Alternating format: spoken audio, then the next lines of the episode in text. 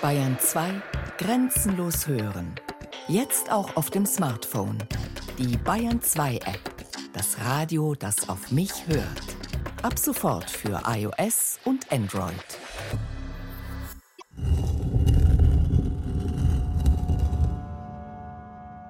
Der Sohn des Minos, Androgeus, war, wie die Sage ging, im attischen Gebiete durch Hinterlist getötet worden. Dafür hatte sein Vater die Einwohner mit einem verderblichen Kriege heimgesucht, und die Götter selbst hatten das Land durch Dürre und Seuchen verwüstet. Da tat das Orakel Apollos den Spruch, der Zorn der Götter und die Leiden der Athener würden aufhören, wenn sie den Minos besänftigten und seine Verzeihung erlangen könnten. Hierauf hatten sich die Athener mit Bitten an ihn gewendet und Frieden erhalten, unter der Bedingung, dass sie alle neun Jahre sieben Jünglinge und sieben Jungfrauen als Tribut nach Kreta zu schicken hätten. Diese sollen nun von Minos in sein berühmtes Labyrinth eingeschlossen worden sein, und dort habe sie, erzählt man, der grässliche Minotaurus, ein zwitterhaftes Geschöpf, das halb Mensch und halb Stier war, getötet, oder man habe sie verschmachten lassen. Ein Menschheitstrauma. Leben soll geopfert werden, um den Tod anderer zu sühnen. Wie ein alttestamentarisches Gesetz. Auge um Auge, Zahn um Zahn. Weil Blut vergossen wurde, muss weiteres fließen. Die Vorstellung, dass Vergehen nur dann vergeben werden können, wenn dem Täter dasselbe widerfährt, was er anderen angetan hat, erscheint schrecklich. Aber sie entspricht einer gewissen Logik, der Logik des Faustrechts. Zwar gehören Fehler grundsätzlich zum menschlichen Leben dazu, aber im Minotaurus-Mythos sind sie offenbar unverzeihlich. Der Sage zufolge hatte König Minos von Kreta den Minotaurus, ein Mischwesen aus Mensch und Stier, in einem Labyrinth einsperren lassen. Wer zur Strafe dorthin verbannt wurde, musste damit rechnen, von der Kreatur mit Stierkopf und menschlichem Leib getötet zu werden. Für die Griechen waren Fabelwesen nichts Ungewöhnliches. So gab es in ihrer Vorstellungswelt beispielsweise die Kentauren, Mischwesen aus Mensch und Pferd.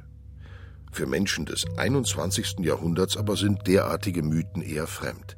Sie brauchen gewissermaßen Übersetzungshilfen.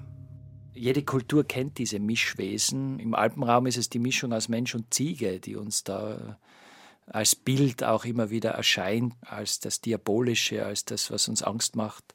Und äh, man muss das, was uns Angst macht, ja auch immer wieder binden und verstecken. Auch wir verstecken das, was uns an uns selber Angst macht, tief in unserer Seele. Und quasi jeder trägt einen Minotaurus in sich. Der deutsche Name für den Minotaurus wäre Schweinehund vielleicht. Äh, ist auch sein Mischwesen. Gernot Candolini, Labyrinthforscher, Labyrinthbauer, Labyrinth-Fan. Der gebürtige Südtiroler arbeitet als Lehrer, Autor, Fotograf und Designer von Labyrinthen und Gärten. Bei seiner Arbeit ist er immer wieder auf das Minotaurus-Thema gestoßen. Das antike Fabeltier eignet sich par excellence als Projektionsfläche. Aber auch wir selbst sind manchmal durchaus bereit, unseren persönlichen Götzen so einiges zu opfern. Zeit, Geld, andere Menschen und sogar uns selbst. Wir opfern ja auch dem Schweinehund. Und jeder kann sich überlegen, was man alles bereit ist zu opfern. Und wenn es kritisch wird, dann werden die Opferzahlen auch höher. Und dann gibt es sogar gesellschaftliche Strukturen, die auf einmal eingeführt werden, wo dann auch geopfert wird und wo man einfach sagt, ja, zum Wohl des Ganzen muss man diese Gruppe opfern. Und wir wissen ja auch von ganz fürchterlichen Zeiten, äh, wo dann ganze Volksgruppen geopfert wurden, diesem Ungeheuer. Es war Hermann Kern, der damalige Direktor im Münchner Haus der Kunst, der Anfang der 80er Jahre mit einer großen Ausstellung und der Veröffentlichung eines Standardwerks das Interesse der deutschen Öffentlichkeit am Thema Labyrinth weckte. Der Jurist und Kunstwissenschaftler hatte über Jahre hinweg umfassendes Material aus den verschiedensten Kulturkreisen zusammengetragen. Dabei verstand er es, über das rein kunstgeschichtliche hinaus auch die existenzielle Dimension dieses Menschheitssymbols herauszuarbeiten. Man begegnet im Labyrinth nicht einem Minotaurus, sondern sich selbst. Denn da sehe ich einen der Hauptaspekte in dieser Vorstellungsfigur. Das Labyrinth ist tatsächlich ein Ort der Selbstbegegnung. Es ist auch eine Initiationsfigur. Ich möchte sagen, die Initiationsfigur schlechthin, die Orientierungsfigur schlechthin, während der Irrgarten im Gegensatz dazu die Orientierungslosigkeit oder den Verlust der Orientierungsmöglichkeiten thematisiert. Hermann Kern ließ sich faszinieren von dem Gedanken, dass das Labyrinth von jeher auch als Symbol für den Lebensweg des Menschen gedeutet wurde. Und er verwies auch auf den fundamentalen Unterschied zwischen Labyrinth und Irrgarten, die beide irrtümlicherweise oft gleichgesetzt werden. Denn während es in einem Labyrinth nur einen Weg gibt, der schließlich auch zur Mitte führt, wird man im Irrgarten bewusst zum Narren gehalten. Irrgärten kommen eigentlich erst im Mittelalter so richtig in Mode. Sie sind eine Laune des Adels, der sich in seinen Schlössern langweilt und nach neuen Möglichkeiten zu Spiel und Zerstreuung sucht. Ein koketter Zeitvertreib in den fürstlichen Parkanlagen. Die Gonzaga in Mantua haben sich sehr für Gartengestaltung interessiert und in ihren Gartenbüchern findet sich auch der erste Irrgarten wieder. In dieser Zeit entstehen viele Spiele, wie wir heute kennen, Golf oder Tennis oder Cricket. Das entsteht alles in diesen Fürstenhäusern, denen einfach Fahrt war. Und der Irrgarten war auch so eine Spielform, wo man gesagt hat, man könnte doch einen Ort schaffen, wo man nach diese Mitte suchen muss. Quasi nach einem Rätselspiel, wer findet die Mitte? Labyrinth und Irrgarten unterscheiden sich also auf ganz grundsätzliche Weise.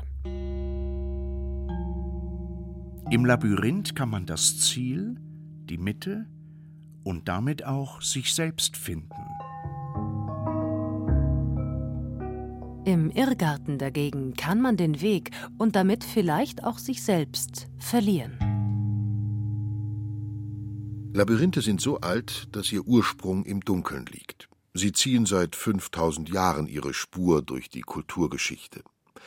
Man findet sie in den meisten europäischen Ländern, aber auch in Ägypten, Äthiopien, Syrien und im Iran.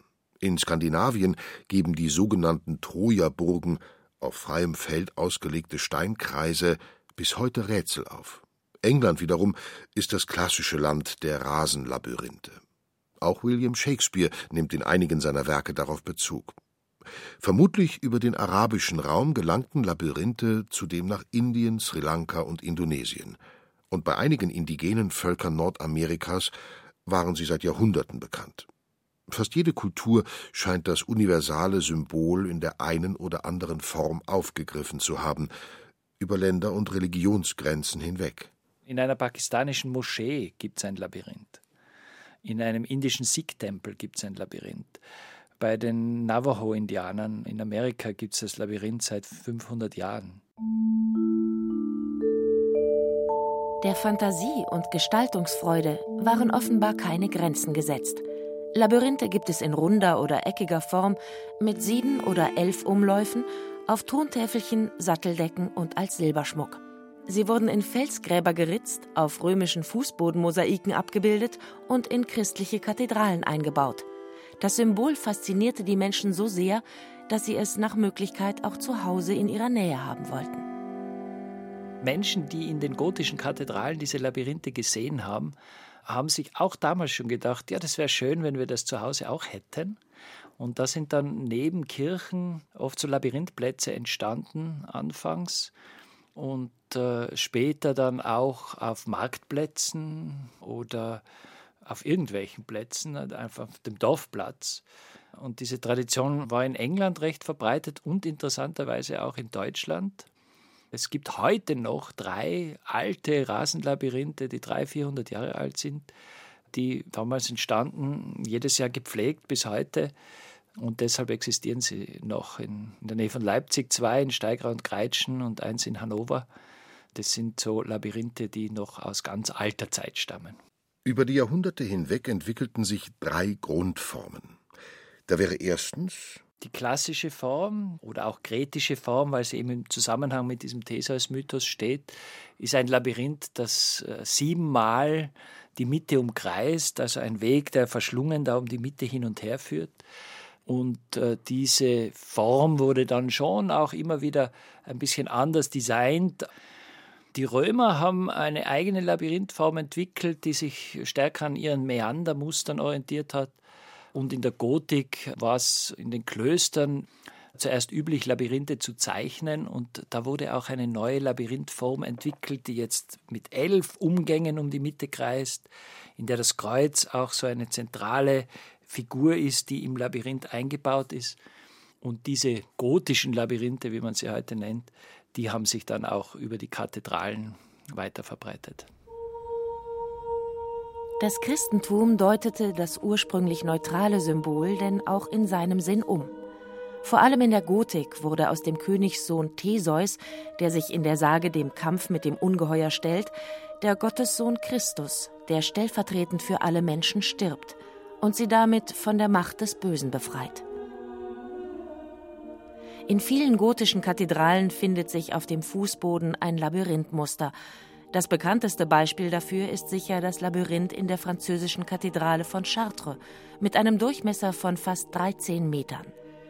Auch wenn das weltberühmte Symbol gelegentlich von Stuhlreihen verstellt ist, als lege die Amtskirche keinen allzu großen Wert auf die Pflege dieser alten Tradition, so zieht es auch heute noch immer viele Besucher genau dorthin.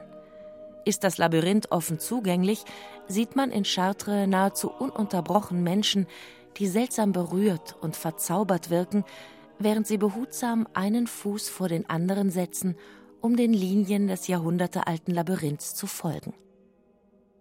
Pilgerfahrten waren im Mittelalter zwar sehr populär, aber auch beschwerlich, teuer und manchmal wegen möglicher Überfälle sogar gefährlich.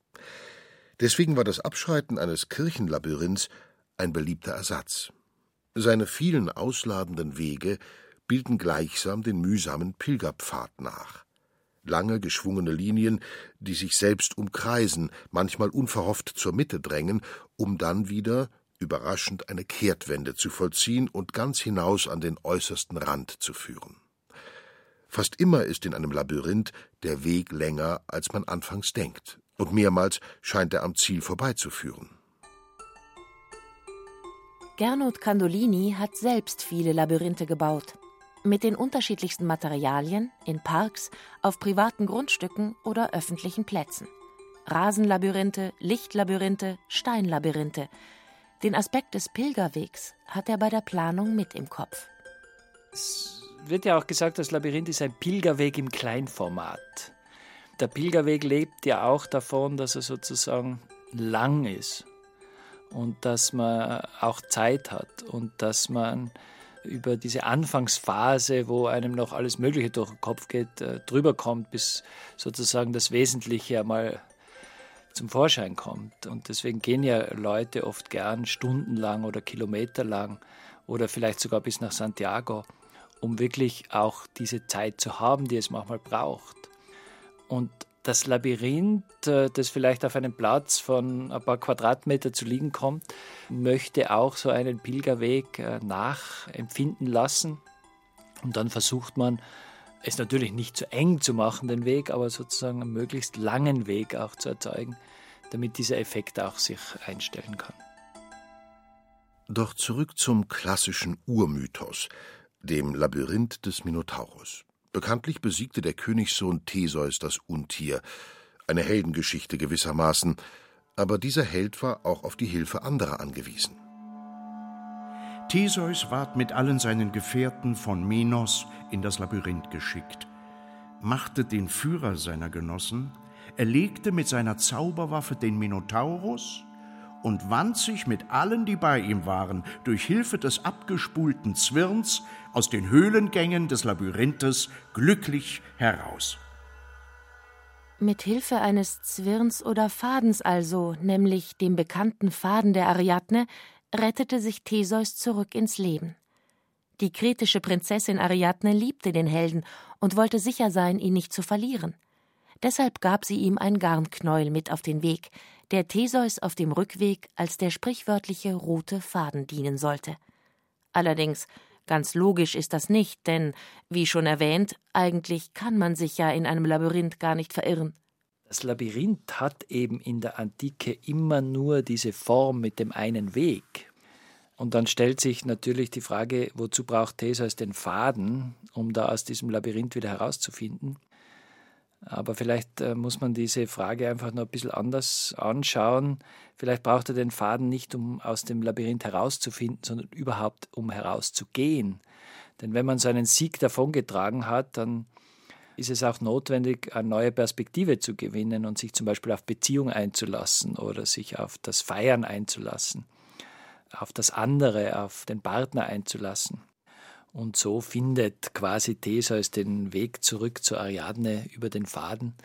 Und dann feiern sie eben dieses Fest, äh, in dem sie ein Labyrinth noch einmal betanzen. Vielleicht auch, um auszudrücken, dass das Leben nicht nur ein Kampfplatz ist, sondern auch ein Festplatz. Der heldenhafte Prinz, in heutigem Verständnis vielleicht der erfolgreiche Manager, der siegreiche Sportler, der Triumphe feiernde Künstler, kann zwar als Einzelgänger brillieren, aber wenn er das Leben wirklich meistern will, muss er sich auch auf die Kommunikation mit anderen einlassen. Der Weg heraus ist der Weg in die Beziehung. Man nennt ihn auch den Weg der Liebe. Und ich finde das eine interessante Dynamik. Jeder Mensch ist in seinem Leben herausgefordert, äh, heldenhafte Kämpfe zu führen und auch etwas zu verbessern, auch etwas, was nicht gut ist, besser zu machen. Und dazu muss er sich auch immer seinem eigenen Ungeheuer stellen.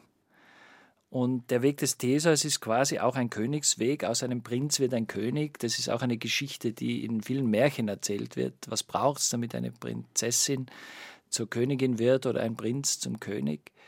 Und dazu muss man sich immer auch dem Ungeheuer stellen, dem eigenen inneren Ungeheuer. Wie kaum ein anderes Symbol vermittelt das Labyrinth dem Einzelnen das Gefühl, es habe ganz konkret mit seinem eigenen Leben zu tun. Vermutlich auch deshalb, weil es sinnlich erfahrbar wird. Jeder kann es begehen. Man kann sich selbst sozusagen auch physisch mit einbringen. Damit bleibt das Labyrinth keine rein abstrakte Figur. Kinder reagieren meist ganz spontan und erforschen spielerisch die verschlungenen Wege. Das Labyrinth lädt geradezu zum Gehen ein. Unwillkürlich steht dabei auch so manche Frage im Raum. Wohin führt dieser Weg? Ist er gefährlich? Bin ich auf dem richtigen Weg? Wohin führt er, der Weg, mein Weg? Immer ist da diese Neugier, oft auch gemischt mit Skepsis. Im wirklichen Leben sind an wichtigen Stationen auch Ängste, Hoffnungen und Projektionen die Begleiter. Soll ich wirklich auf diesem Weg weitergehen? Führt er mich nicht zu weit weg von meiner Mitte, von mir selbst? Aufgeben könnte man. Aufgeben möchte man so manches Mal, weil man schon nicht mehr daran glaubt, jemals wirklich anzukommen. Doch das Labyrinth ist das Versprechen, egal was geschieht, am Ende bist du da, wo du sein wolltest. Und vielleicht auch sein solltest. Kann man so einem Versprechen glauben? Das Labyrinth lädt ein, Zwischenbilanz zu ziehen, den bereits zurückgelegten Weg zu betrachten und die Wegstrecke, die noch vor uns liegt, bewusster zu gestalten – es bietet eine Möglichkeit zur Reflexion und fordert uns auf, Fragen zu stellen. Fragen wie Was erwarte ich? Wovor fürchte ich mich? Wie kann ich neu beginnen? Worauf kann ich vertrauen? Was will ich hinter mir lassen? Was ist mein Zentrum? Worum geht es mir eigentlich? Wer im Zentrum eines Labyrinths angekommen ist, wirkt meist entspannt, so mancher lächelt. Viele bleiben auch gern etwas länger in der Mitte, als wollten sie den Moment der Rückkehr hinauszögern. Trotzdem kann niemand für immer in der Mitte bleiben, so angenehm es sich auch anfühlt, endlich am Ziel zu sein. Jeder muss oder sollte auch wieder den Weg zurück antreten, den Weg in den ganz normalen Alltag, in dem die großen Erfolge eher selten sind. Denn auf der Stelle zu verharren, würde den Fluss des Lebens stoppen. So kann das Begehen eines Labyrinths auch viel über uns selbst erzählen, über Ankommen und Loslassen, Scheitern und Neubeginn. Es ist eine Kommunikation mit der eigenen Seele. Es ist ein Ort, der der Seele Raum gibt. Das Labyrinth schafft quasi einen Platz für meine Kommunikation mit mir selber oder auch mit Gott oder auch mit den Gedanken, die mich beschäftigen. Das Labyrinth selbst ist ja nur ein Bauwerk, nur ein Bild, aber auch eben ein Spiegelbild, das mir sozusagen das, was in mir ist, auch zurückwirft und es damit auch verdeutlicht. Aber das Labyrinth ist nicht nur ein Ort der Kontemplation, es hat auch einen heiteren Grundton. Hochzeitstänze wurden dort getanzt und Volksfeste gefeiert. Vereinzelt ist diese Tradition noch immer lebendig. So gab es in Kaufbeuren lange Zeit einen sogenannten Wunderkreis, ein Rasenlabyrinth mit elf Umgängen in Form eines baltischen Rades. 1936 ließ die Wehrmacht es entfernen, weil sie das Gelände anderweitig nutzen wollte, aber auf Initiative von Gernot Candolini wurde die Anlage 2002 neu gebaut. Seitdem wird dort im Rahmen des historischen Kaufbeurer Tänzelfestes wieder getanzt. Vielleicht muss man auch die heiteren und ernsteren Seiten des Lebens gar nicht so streng voneinander trennen. Im Labyrinth ist Platz für beides. Hier darf gefeiert und meditiert, gelacht und geweint werden und niemand schreibt vor, wie Spiritualität gelebt werden muss. Ich glaube, das Ziel jeder Spiritualität ist, dass der Mensch für sich selber eine göttliche, eine besondere Erfahrung macht.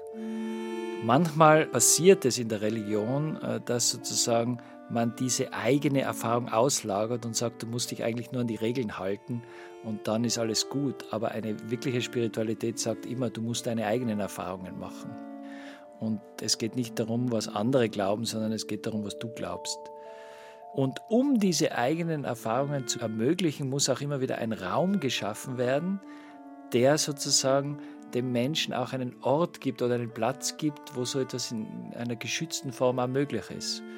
Und das Labyrinth ist auch im Prinzip ein Ort, der wie ein Geschenk ist, wo man sagt, wir schaffen diesen Platz und du kannst ihn verwenden. Und was du dort erlebst, das ist gut und richtig. Das eigene Erleben, die eigene Deutung ist das, was das Labyrinth mit Sinn erfüllt. Als permanente Einladung zur Wandlung steht es für die Aufforderung des Lebens an uns, mit unseren Erfahrungen zu wachsen.